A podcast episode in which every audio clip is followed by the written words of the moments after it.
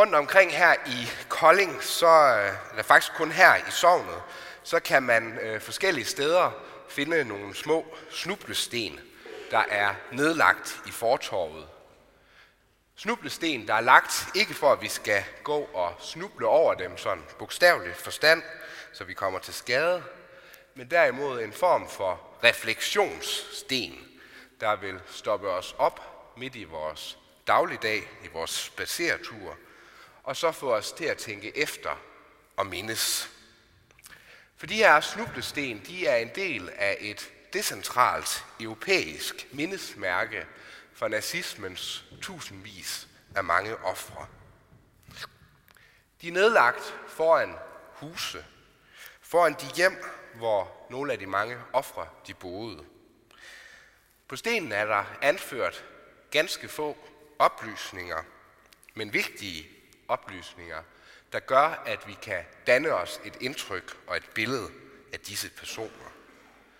Nemlig deres navne selvfølgelig, og så væsentlige datoer for fødsel, for eventuel arrestation og deportation, henrettelse og død osv. Fem sten har vi her i Kolding. Alice Dinesen, Karinus Fælsted, Paul Seidenfarten, Jørgen Kjeldstrup og Kai Ibsen. Alle med undtagelse af Alice Dinesen, der var jøde og som nåede at flygte til Sverige. Øh, de var modstandsmænd, der blev arresteret af Gestapo og deporteret til korsetlejre rundt omkring i Tyskland.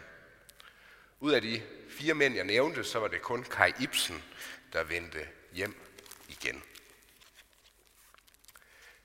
De her mange små snublesten, de er med til at holde historien om en flok mennesker i live, så de ikke fortaber sig i fortidens glemsel. Det er historien om brave kvinder og mænd, der konkretiseres. Vi får et navn, og med navnet der følger der en person, et ansigt, en stemme og en familie og en historie. Historien får et ansigt, så den bliver mere end bare en generalisering og kolde facts, men derimod en personlig historie, som vi bevæges af og berøres af, fordi vi netop inddrages og involveres i den historie. Dagens ultrakorte evangelium, det er på en måde en slags snublesten. Her får vi også kun anført det allervæsentligste, og det, som vi egentlig i bund og grund har brug for at vide. Nemlig det barn i krybben, som vi netop har fejret i julen, får nu et navn, en identitet og en historie. Jesus hedder han. Det betyder Gud frelser. Det nyfødte drengebarn bliver omskåret ligesom en hver anden dreng i det israelitiske folk er blevet det, og føjes dermed ind i historien med Israels Gud. Barnet bliver konkret for os, og faktisk langt mere end det, for det er i kristen forstand jo ikke kun et drengebarn, der får et navn. Nej, det er Gud selv, der får et navn, som vi kan kende ham ved, nemlig navnet Jesus, Gud frelser. Det er egentlig noget af et nybrud, at Gud bliver så konkret og håndgribelig for os, som han nu gør i det lille barn i Bethlehem. På en eller anden måde, så var det meget nemmere før, da vi bare kendte ham som Gud. Vi mennesker, vi trives jo egentlig ganske godt og glimrende, uden et alt for konkret og håndgribeligt Guds begreb. Det er sådan set meget moderne, og det tror jeg, det har været til alle tider, at man kan tro på, at der findes mere mellem himmel og jord. Ja, måske at der ligefrem findes en eller anden form for guddom, en kraft, måske en højere magt, som på en eller anden måde holder orden i kaoset her på jorden. Det er dejligt, og det er et abstrakt og upersonligt gudsbegreb, der efterlader os uinvolveret og ubevæget For hvad kan man i bund og grund bruge sådan en Gud til? Tilbage står jo det afgørende spørgsmål. Hvad er det, den Gud vil? Hvad vil han os mennesker, hvis han overhovedet vil os noget? Det er historien om en Gud med lille g, som i hverken bevæges, berøres eller involveres af. I løbet af det gamle testamente, der møder vi også en Gud, ham der kaldes for Abraham, Isaks og Jakobs Gud, Israeliternes Gud.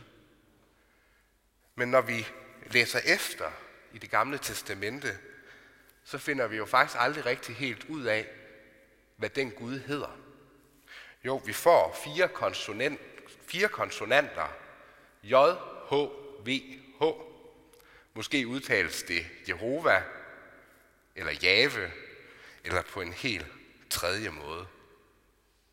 For at sige det på godt dansk, vi aner det simpelthen ikke. Og da Moses, han spørger Gud i den brændende tårnebusk, som I måske husker, om hvad han hedder, så får han bare navnet. Jeg er den, jeg er, eller bare, jeg er. Gud står på en eller anden måde hen som noget, der er lidt sløret, og som en lidt utilnærmelig størrelse. Ikke konkret, heller ikke særlig håndgribelig, og måske egentlig heller ikke særlig personlig for os. Hvem er han, ham Gud? Det forbliver et mere eller mindre åbent spørgsmål for os. Indtil den dag Gud får et navn, et ansigt og en stemme. Det sker på julens oktav på 8. dagen efter barnets fødsel i Bethlehem. Der hvor Gud steg ned til os fra sin høje himmel. Inkarnationen kalder vi det med et lidt pænt ord. Men det mysterium og det store under, at Gud blev menneske, at han blev kød og blod, ja, han blev som en af os. Med barnet i Bethlehem, så får Gud pludselig et navn. Der træder han frem for os, så vi kan se ham og kende ham klart og tydeligt. Lidt på samme måde som de her små snublesten, der ligger rundt omkring her i byen, som minder os om nazismens mange ofre, så historien netop bliver konkret og bevægende.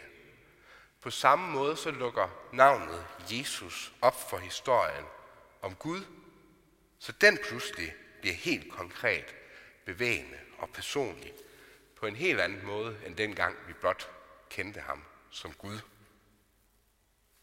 Gud bliver konkret for os. Han bliver personlig for os.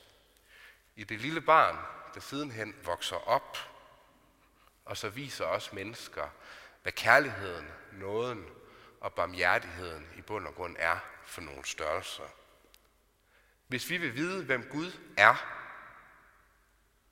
så er det der, vi hører ham og ser ham. For med Jesus, der siger Gud alt til os, hvad han vil sige os.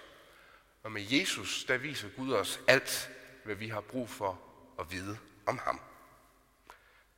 Derfor sang vi lige før en af de mest simple og vidunderlige klare salmer i vores salmebog, nemlig Jesus det eneste. For det er det navn, det eneste navn, som er givet os til frelse og til evigt liv. Navnet Jesus, Gud frelser.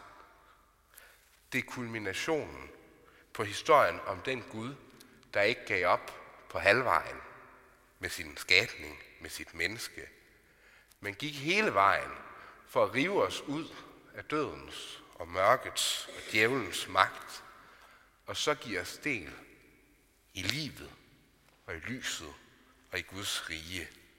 Jesus det eneste. Historien om Jesus er på mange måder en historie, der minder lidt om vores egen. Den rummer fødsel, navngivning, vækst, arbejde, venskab og kærlighed, men også nederlag, tab, svigt, død og ødelæggelse. Han er en af, han er en af os. Og dog så adskiller historien sig alligevel også fra vores. Fordi historien om Jesus, den slutter ikke med undergangen på korset og mørket i graven, men begynder på ny i solopgangen påske morgen. Historien om Jesus er blevet vores historie. Hver især er vi inddraget i den historie. Det blev vi, da vi blev døbt, da vi blev iklædt Kristus, sådan som Paulus udtrykte det. Når vi er iklædt Kristus, når vi er iklædt Jesus, så sker der pludselig også noget i vores forhold til Gud selv. Han er stadig Gud, men vi får nu lov til at kende ham på en langt dybere måde, end bare ved at kende hans navn. Når vi får lov til at kalde ham far. Han bliver far for os. Med andre ord, når vi er iklædt Kristus, så kan vi faktisk se Gud i øjnene som tillidsfulde børn, der kender vores far i himlen.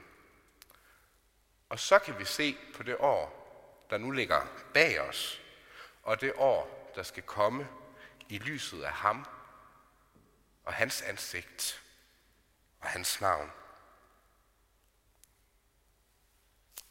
Det er på mange måder en historie, der ikke ender i undergangen, men begynder på ny i solopgangen fra det høje. Det er, hvad et hvert kristen menneske stævner imod på sin vandring i livet. Uanset hvad det nye år kommer til at indeholde af glæder og sorger, katastrofer og hvad der nu ellers, hvad vi ellers lige kan få kastet i hovedet, så går vi ind i et nyt år med navnet Jesus skrevet på det. Et nyt Anno Domini. Et nyt Herrens år. Ære være faderen og sønnen og helligånden, sådan som det var i begyndelsen, således også nu og altid og i al evighed. Amen.